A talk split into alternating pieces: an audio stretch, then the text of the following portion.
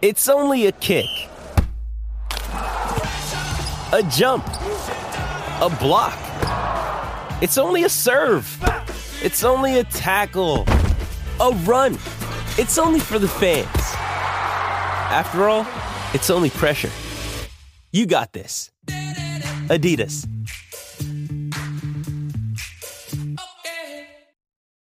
Why take one vacation with the family when you could take all of them? With Royal Caribbean, you don't just go to the beach. You visit a private island and race down the tallest water slide in North America. You don't just go for a road trip. You ATV and zip line through the jungle. You don't just go somewhere new. You rappel down waterfalls and discover ancient temples. Because this isn't just any vacation. This is all the vacations. Come seek the Royal Caribbean. Ships Registry Bahamas. With threats to our nation waiting around every corner, adaptability is more important than ever. When conditions change without notice, quick strategic thinking is crucial. And with obstacles consistently impending, determination is essential in overcoming them. It's this willingness, decisiveness, and resilience that sets Marines apart. With our fighting spirit, we don't just fight battles, we win them. Marines are the constant our nation counts on to fight the unknown. And through adaptable problem solving, we do just that. Learn more at marines.com. A dream is made real. Ricky Hatton rocks the world. How do you like it? How do you like it? Wish I was 50 years younger and I'd kick your ass. It's over.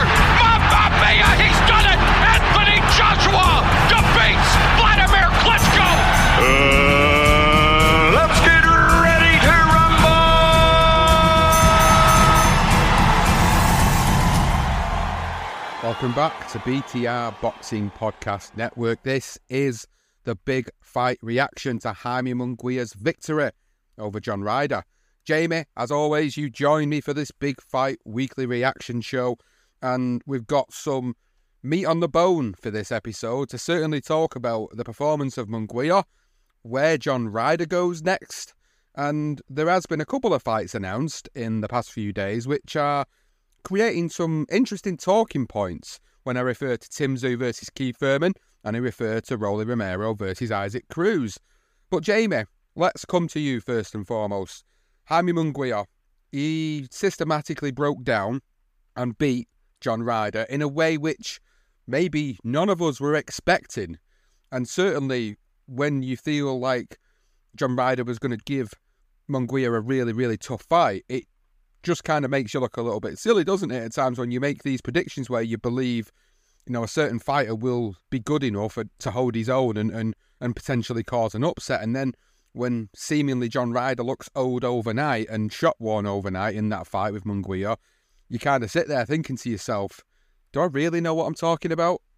Well, that's a nice little entry into the conversation. That yeah, it went down like a lead balloon, didn't it? I tell you, if we was in the desert, I tell you, there would have been a lot of tumbleweed after Saturday night. Um, I wasn't, uh, I weren't too pleased. that My prediction didn't come to uh, fruition, but I'll tell you what, it was um, another sort of exciting performance by Munguia, wasn't it? And I don't particularly believe that an exciting performance equals beating Canelo, but it was certainly good for the eyes. Um, not necessarily good for John Ryder's eyes. He down three times and got levered, didn't he? One of the better three. He did, didn't he? Yeah, he got systematically broke down throughout the course of the, the nine rounds that the fight went on for. And I'll be honest, I was quite I was quite shocked because I've not really I've not really seen John Ryder in trouble like that before. He got stopped by Nick Blackwell many moons ago, but ever since then, he's always been known as a very durable, tough opponent. And obviously, he gave Callum Smith a great fight, as we spoke about when we felt he, he won that fight. He gave Canelo a, a great competitive fight where Canelo weren't able to do what Munguia did. So, of course, fans of Munguia now are, are all over this like a rash because they're now looking at that as a benchmark of where Munguia's at because of that performance where Canelo didn't beat him in the same fashion, but Munguia has done. But yet, my concern with these fans jumping on that bandwagon very quickly is that let's let's be totally, totally real about this situation now. We know John Ryder, we know he's a very good fighter. If the same John Ryder that we saw against Callum Smith would have turned up and would have been able to perform the way he did against Callum Smith, on that night, we probably would have saw a different fight, and that prediction you made probably wouldn't have set, felt so silly to yourself. And to to others that maybe predicted Ryder was going to win this fight, it probably wouldn't have done because looking on those performances, you would have anticipated that he was going to give Munguia the toughest test of his career. When in fact, what actually happened was Munguia probably looked the best we've seen him in his career against a very reputable fighter in John Ryder. And what I liked about this fight, Jamie, what I liked about Munguia in this fight was his ability to get in and out and switch from head to body throughout the course of the fight. I watched the nine rounds with no commentary on, and, and it and it really helped, and it really helped me to assess where Munguia was at in terms of where he's come from, and he definitely has improved greatly from the last few fights. But with that being said, he was fighting a John Ryder who, for me, we didn't know what he had left after Canelo, and I said that and I stressed that on the preview to everybody because I felt like that was going to be a telling factor, and I just felt like looking at the fight now in hindsight, it was it was obvious that although John Ryder had his good moments in this fight with Munguia, he certainly wasn't able to perform the same way he did against Canelo, and and maybe in fact that Canelo fight did take quite a bit more out of him than what we anticipated. And bearing in mind he is also 35, and you'd expect him to be coming towards the end of his career. That was the risk in Munguia winning this fight would oh as as he picked up the leftovers of Canelo and they were the words I was using in the last episode ahead of this fight. So taking all that into consideration, Jamie, how did you assess Munguia's performance? Is it one of the better performances of his career? Or is it going to be one of those situations that I anticipated it could be where he's fought a guy that maybe has got old in that fight overnight?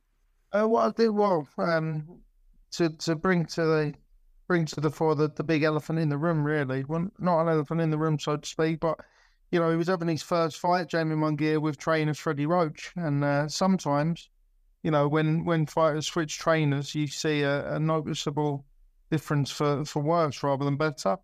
But I did really did feel like um, it added another facet to Munguia's game. Uh, he was previously under Erik Morales, who was an ultimate blood and guts warrior, wasn't he? Um, and really, you know, if you look at the Derevyanchenko fight, the previous fight to the Ryder one, he was just fighting as an archetypal Mexican in that one. Just go in, don't particularly worry about defense. Just see if you can hit the opponent more than the opponent can hit you, and, and see what happens. You know, and uh, he was very, very lucky to well, I wouldn't say very lucky, but he was lucky in some respects uh, to to score the knockdown because that that led to the win against Derevyanchenko. What uh, I did notice with Freddie Roach, and uh, you alluded to it before, you mentioned it explicitly, actually, not alluded to it. He said, you know, in and out, he was uh, focusing on sort of backwards boxing as well as front foot boxing. And of course, uh, Freddie Roach had, uh, not for one second comparing these two fighters, uh, using that word again explicitly. Um, but Freddie Roach had Manny Pacquiao, who was an excellent proponent of sort of getting in and out and, you know, raiding, so to speak, and, and going in, getting the job done, and then leaving and being defensively sound. So maybe we're going to see a little bit of that game seeping in with Munguia. And it was a promising first fight to showcase those skills. So it's exciting. I still think there's defensive lapses. There were times where John Ryder caught him with the right hand, and I think you know, he could have made a lot more of his size and his strength, but maybe um, Munguia, you know, John Ryder obviously didn't like what was coming back from Munguia and was unable to press that advantage of size and, and use the right hand, um, which the, the right hand definitely showed the lapses of Munguia. So it'd be interesting to see as they sort of go along their journey, Roach and Munguia, how, uh, how they can improve. But a very good first fight to showcase that new relationship. I agree. And for anybody that thinks that I am discrediting Munguia because of my earlier comments about where John Ryder's at, absolutely not. I'm not discrediting that performance. Like I said, I actually think it's one of the better performances I've seen of his. And I enjoyed that style. I enjoyed the fact that he was compact and he got in and he got out and he switched from head to body. Yes, Jamie, the defensive lapses, I agree with you on that. That was something obviously I picked up on, and I'm sure many others did is the fact that he's still susceptible at times to to get caught. Now, with a fighter like John Ryder, he's he's essentially got away with it. The question remains: is would he get away with that against another fighter, i.e., a David Morrell or a David Benavidez or even a Canelo? Would he get away with it against those fighters? You wouldn't expect so. You'd expect him to be more defensively sound going into much bigger fights. But now he's looking at the potential of, of fighting Canelo. That's exactly what he's talking about, Munguia. He's saying, Canelo. But for me, I feel like he needs to get past the Morrells and the Benavidez is of the world first before he, he jumps straight in for, for that Canelo fight. That being said, again, the Canelo fight's going to sell, isn't it? And naturally, it's going to sell. Two Mexicans in Mexico, Mexico City. You, you know, it could make an absolute hell of a lot of money and nobody will really care at the fact that he's not fought David Benavidez or he's jumped the queue ahead of David Benavidez to get the Canelo fight. In an ideal world, and I know we don't live in an ideal world, I would like to see him fight a Benavidez or a Morrell first. I honestly think he's going to get this Canelo fight. If the Canelo and Charlo fight happens in May, then we're looking at the September date. I think Munguia Canelo September is is quite a logical fight to happen. And yes, it will be exciting. Yes, I will look forward to it. But it's another one of those situations where if that does get signed, sealed, and delivered, I'll be one of those people that will sit here and say honestly that maybe he needs these fights first before he gets the Canelo fight. People could argue any fighter could need that. You know, like a Jermall Charlo, if he's getting the fight, he needs a better fight before he fights Canelo, and so did his brother Jermell. Both of them probably needed better fights before they stepped in the ring with Canelo. But in the grand scheme of things, when the money's on the table, the TV networks want to do it, the promoters are all for it. It's it's going to happen. It sells itself. It's a story within itself. So we know how this sport goes, and we know that the likelihood is the September date that Canelo always seems to hold now over the past few years. He's probably going to end up being Munguia versus Canelo, likely to be in Mexico, or unless it goes to Vegas and some big money's on the table. So we'll talk about that first before we move on to Ryder, of course. So what do you think about the prospects of the Canelo fight being next for Munguia. Do you agree it's it's it needs to happen next, or are you kind of with me in the sense that ideally you'd like to see more of a, an apprenticeship in, in in that regard, where he he steps up to that elite level. It's like going through the underboss and then going to the boss. He hasn't been through the underboss first to get to the boss. It's like he's going to jump straight to the boss, isn't it? Well, yeah, yeah definitely. And I think um, pinpointing fights that I do think um, Munguia should go through first. Because answering your question, I don't believe that that's the logical next step. It's also a fight I don't want to see. I think the fight in the super middleweight division everyone wants to see is David Benavidez against Canelo. That's the true Mexican king. Uh, that's that's the fight for the true Mexican kingship, and then you know the the pretenders can step up after that. But I'd like to see um, Munguia going against Edgar Berlanga. Um, I don't think that fight will happen just because of the DAZN, you know, the the trajectories that they've got Berlanga on. I think they're going to try and keep Berlanga undefeated for as long as possible when he, he doesn't exactly look like he's setting the world alight. Yeah, he's a big puncher, but you know, if he's uh, if he's selling, keep him winning. You know, um, I'd like to see him clear the way there, and let's see if he can really take a shot. Um, because Derevyanchenko did push him back and everything, yeah, but you know that was with the old style. I don't want to see the the Canelo fight again. Just reiterating that. Uh, next, sorry, reiterating that point, uh, just because I don't believe. Yeah, I'm just repeating what you said. Basically, I don't believe he's uh, he's at that level yet. He he does need to just work his way out. Maybe getting in against Charlo would be another um would would be another avenue to go down, seeing as he you know, went up against Canelo last time. We'll see what happens. Um, but no, again, in answer to your question, definitely not. I don't want to see Munguia next. I want to see Ben Benavidez, and then maybe have uh, Canelo just round off his career nicely with Munguia. Nice little homecoming fight in Mexico against the Mexican, but he needs to clear up the super middleweight division decisively before he does that. So let's talk about John then and John Ryder's career at this point. I think it's safe to say, and many of us probably feel the same when I say this, is I think it's time to go. I think it's time to retire for John Ryder now. If he hasn't been paid well from the Canelo and Munguia fights, then I don't know what will pay him well. I'm sure he has. I'm sure he's been compensated greatly in taking on those major challenges in his career. And who would have thought maybe a few years ago he would have got to that stage where he was having fights with guys like that? I mean, a few years back, we probably wouldn't have even thought about that. So for him to have got to that point where he's had those fights and they are essentially defining nights in his career, despite the fact that they're losing ones, they are. When you look back at the body of work that he's produced in his career, you will look at it and think he, he was he was much better than maybe what people gave him credit for. The fact that he was in an era and a division around some of the best super middleweights that we've had in the past 15, 20 years. So for him to have been in, in that arena um, amongst those fighters is testament to really where he took his career. I think it's time to retire personally. I think it's there's nothing more for him to do in his career. There's, he's achieved what his ceiling clearly is within the sport and he's challenged himself against the best fighters that are around. Bearing in mind, again, he fought Callum Smith when he was a super middleweight, and he was arguably the best super middleweight around at that time. So for him to have done that against Smith and had a great fight and arguably won against Smith, for him to have fought Canelo, for him to have fought Munguia, who who knows, who could go on to be the ruler of the super middleweight division? We don't know. So when you look back on that body of work that he's achieved in his career, I think it's safe to say he's he's probably achieved more than what people maybe thought he could do. And I think he's had a good career. I hope he's been paid well for those last two fights.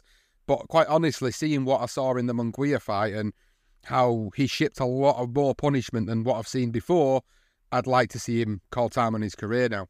Yeah, I'd agree with you there. I think there is um, definitely, you know, there's some miles on the clock there. And if I'm being really savage about it, um, you know, achievement wise, like he, he's done all right for himself, but has he really achieved as much as Hey, it's Kaley Cuoco for Priceline. Ready to go to your happy place for a happy price? Well, why didn't you say so? Just download the Priceline app right now and save up to 60% on hotels. So, whether it's Cousin Kevin's Kazoo concert in Kansas City, go Kevin, or Becky's Bachelorette Bash in Bermuda, you never have to miss a trip ever again. So, download the Priceline app today. Your savings are waiting. Go to your happy place for a happy price. Go to your happy price, Priceline. Why take one vacation with the family when you could take all of them? With Royal Caribbean, you don't just go to the beach. You visit a private island and race down the tallest water slide in North America. You don't just go for a road trip. You ATV and zip line through the jungle. You don't just go somewhere new. You rappel down waterfalls and discover ancient temples. Because this isn't just any vacation. This is all the vacations. Come seek the Royal Caribbean. Ships Registry Bahamas. Another day is here, and you're ready for it. What to wear? Check. Breakfast, lunch, and dinner? Check. Planning for what's next and how to save for it? That's where Bank of America can help. For your financial to dos, Bank of America has experts ready to help get you closer to your goals. Get started at one of our local financial centers or 24-7 in our mobile banking app. Find a location near you at bankofamerica.com slash talk to us. What would you like the power to do?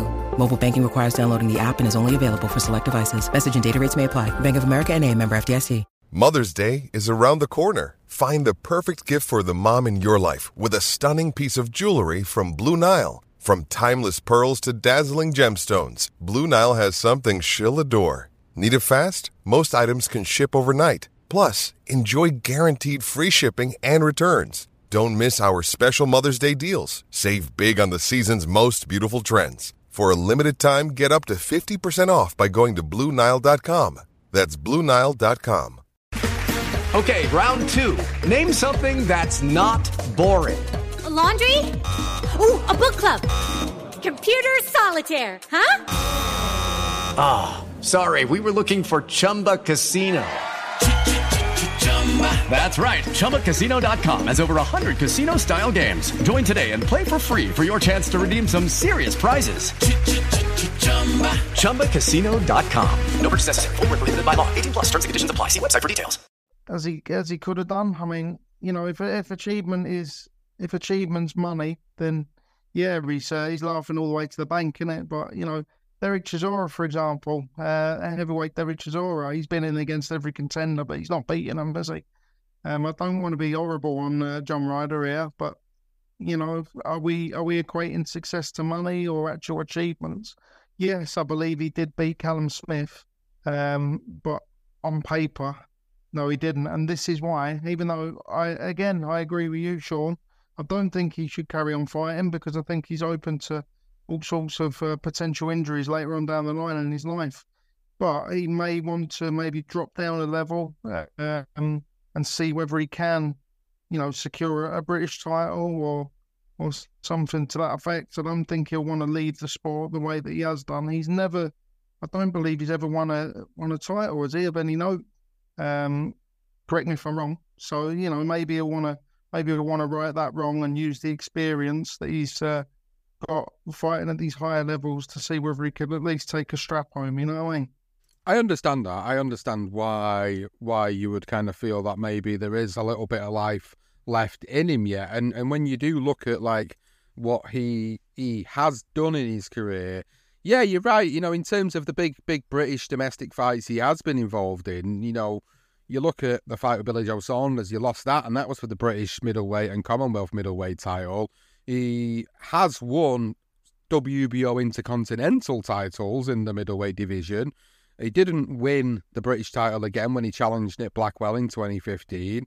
Then obviously he eventually moves up in his career, doesn't he? And you know he lost that fight with Jack Arnfield in 2016 as well. And I'm just looking at his career as we're speaking now with another one, British super middleweight challenge against Rocky Fielding, loses via split decision.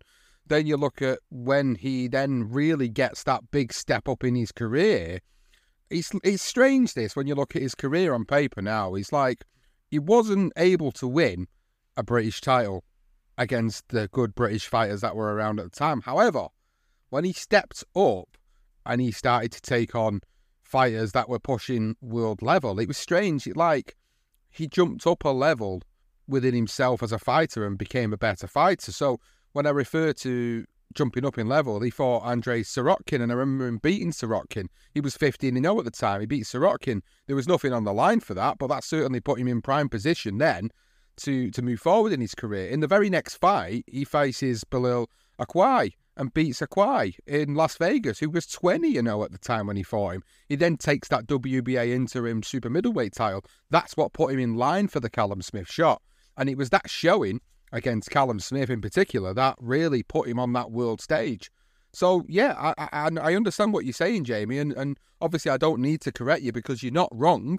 You are correct in saying that he didn't win a, a domestic major title, and then we talk about where he's got to in his career and does success equate to money? Well, I think in his case it probably does because he wasn't able to get the titles that most fighters would dream of getting, which is the British title. He had two opportunities in two different divisions but didn't win.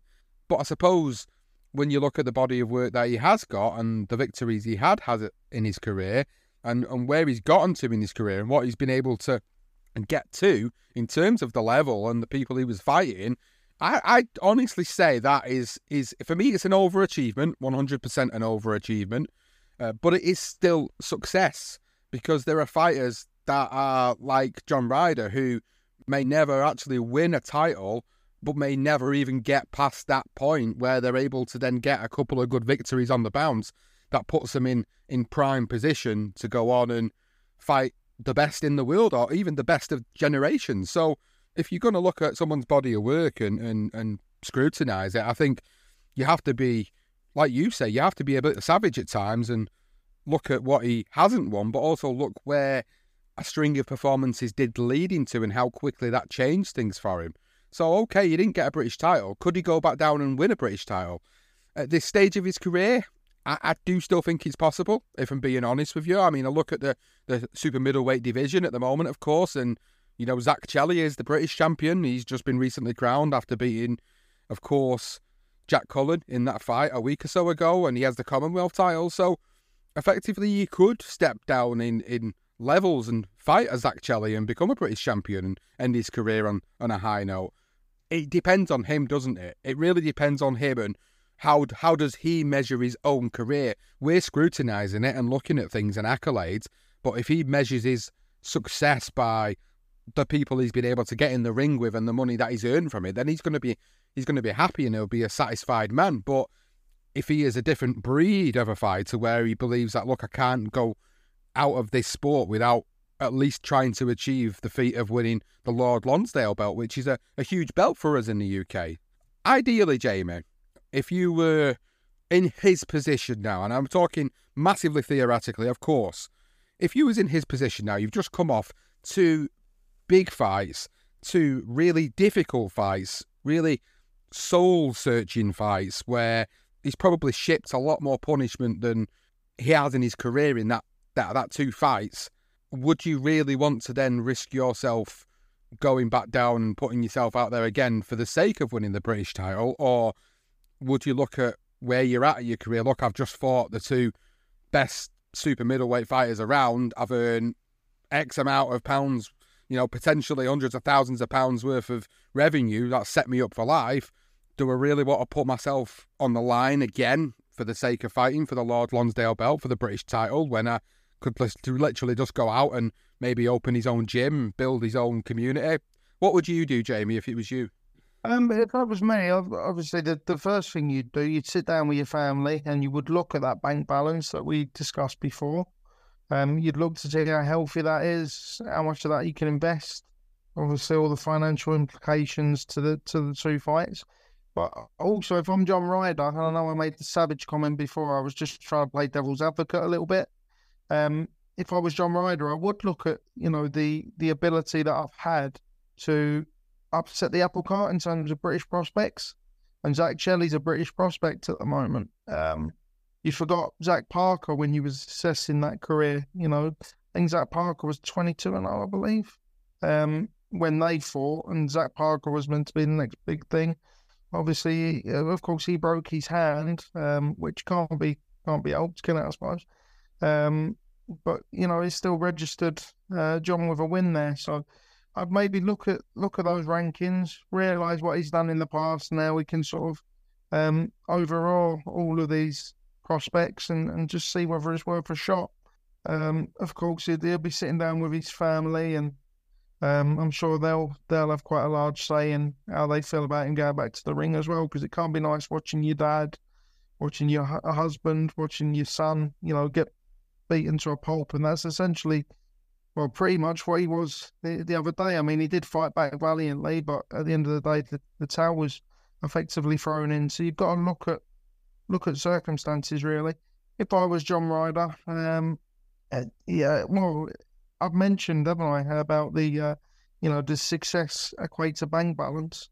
I'd be looking at the money first and foremost, and then um, weighing that up with my desire. Um, I'm sure he's probably still got some left in the tank in terms of desire. He's a warrior, John Ryder, but you know, are his uh, faculties going to abandon him sooner rather than later? And you know, he's going to get really hurt in the end. So, yeah, the yeah, the answer there is just you know, it, it depends. He's got to see whether he's still hungry.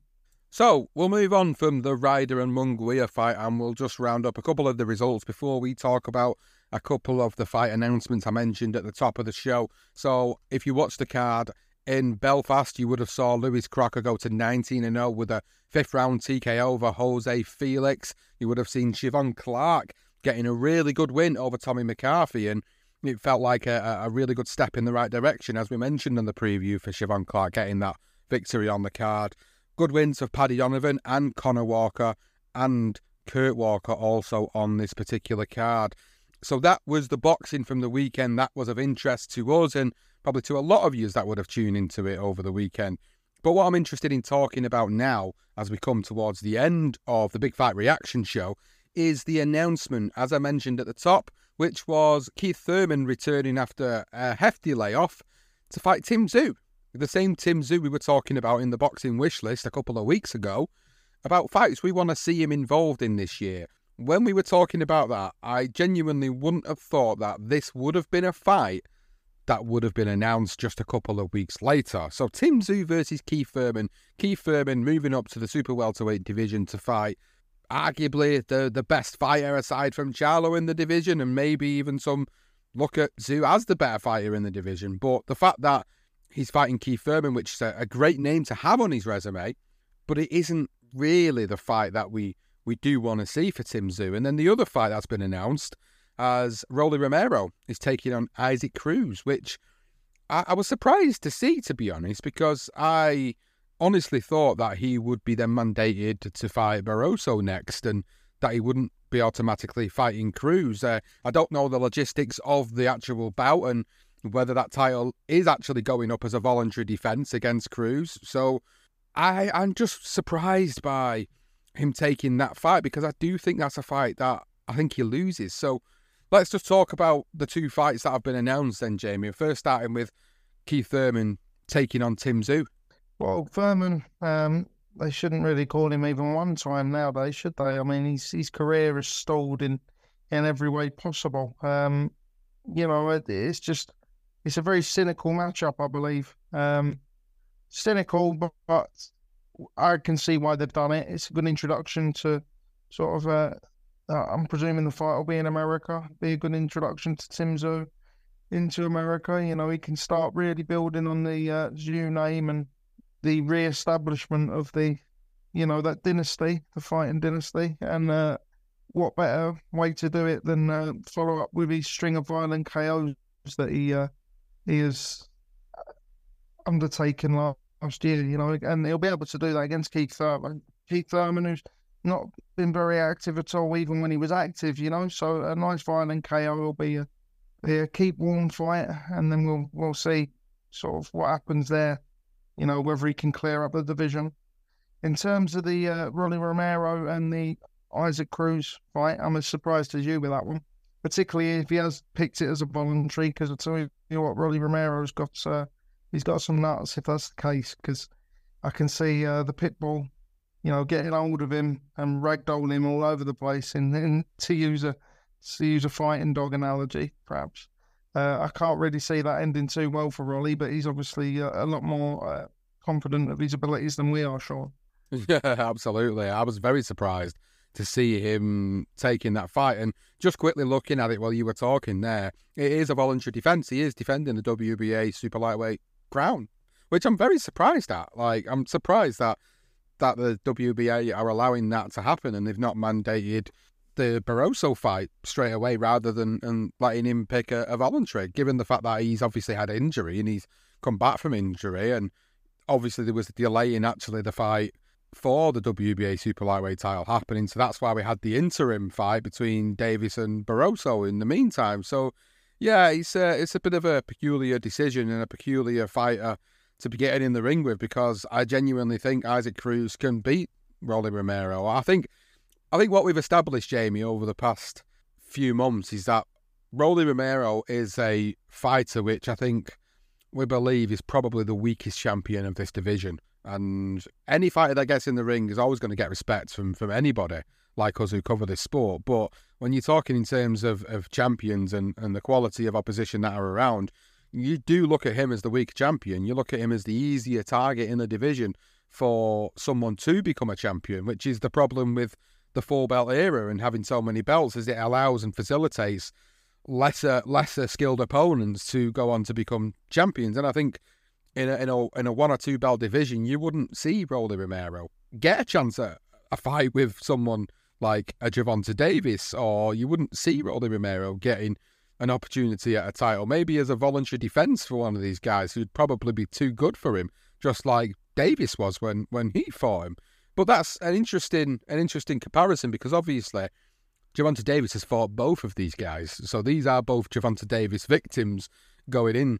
I think when you look at the comparison, Isaac Cruz gave Gervonta Davis a, a really tough, tough fight when they fought in 2021, whereas obviously Romero, he was systematically broken down and, and beaten by Gervonta Davis. So looking at how that mutual opponent's done against them both, for me, he just feels like Isaac Cruz is going to become the next WBA champion, and we're going to see Barroso versus Cruz next. So I'm I'm very surprised that that that particular fight is happening. And out of interest as well, Jamie, just as a, as a side mention for the card, uh, what I wasn't aware of until now was the fact that Erislandy Lara is actually on the card. He's defending his WBA middleweight title against Michael Zerafa. You know, the same Zerafa who we saw a few years ago against Jeff Horn, and of course against our very own Kell Brook in 2018. So that's another fight for the card that has been announced on there. And the return of Sebastian Fundora also makes up this card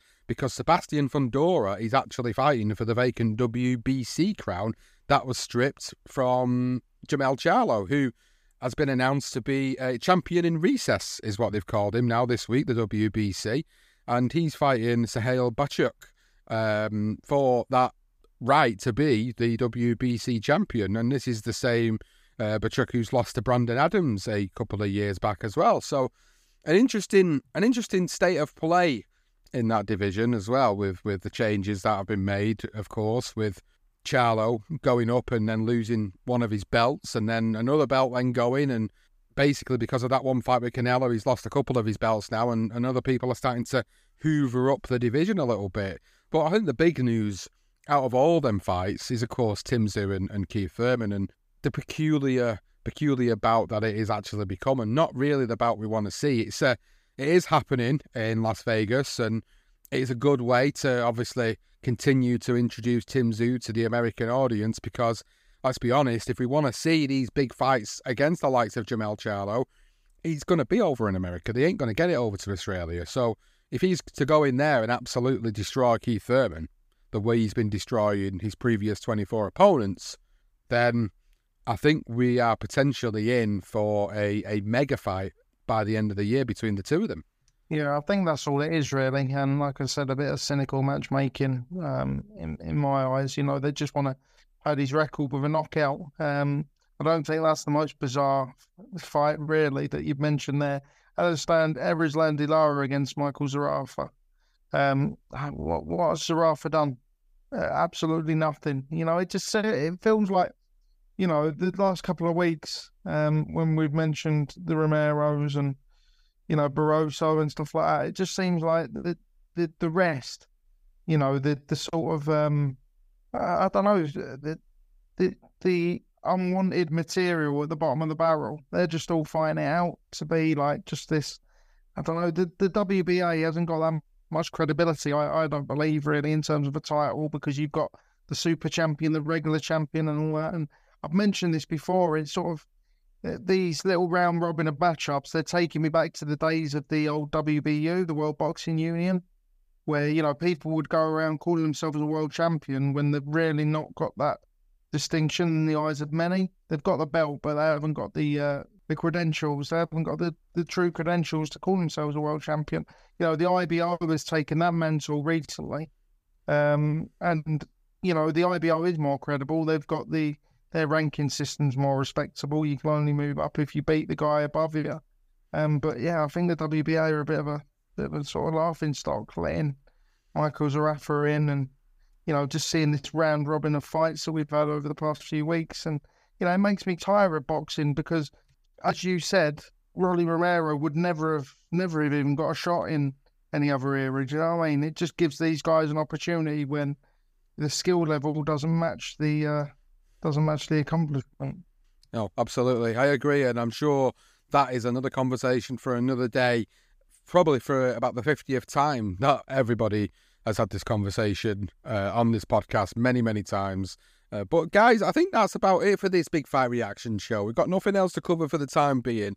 Of course, we are going to be back a little bit later in the week with another episode, the big fight preview for Joshua Buatsi and Dan Azeez. It's a big fight in the light heavyweight division. It has significance not just on these shows in the UK, but worldwide because of where these two guys are at in their career. So we will be covering that also this week. If you haven't seen the latest episode of Legendary Nights, episode 6, the tale of Joe Louis versus Billy Conn is now available to listen to. Please make sure you go and have a listen to the latest episode of the Legendary Nights series.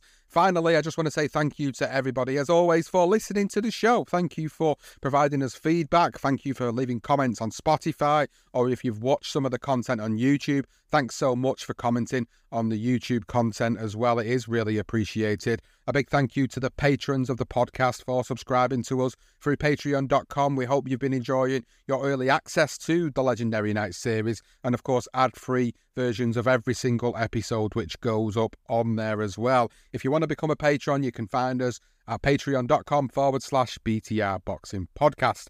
Well, that is it for this episode. Thank you, as always, for listening to the Big Fight Reaction on BTR Boxing Podcast Network. How do you like it? How do you like it? I Wish I was 50 years younger and I'd kick your ass. It's over!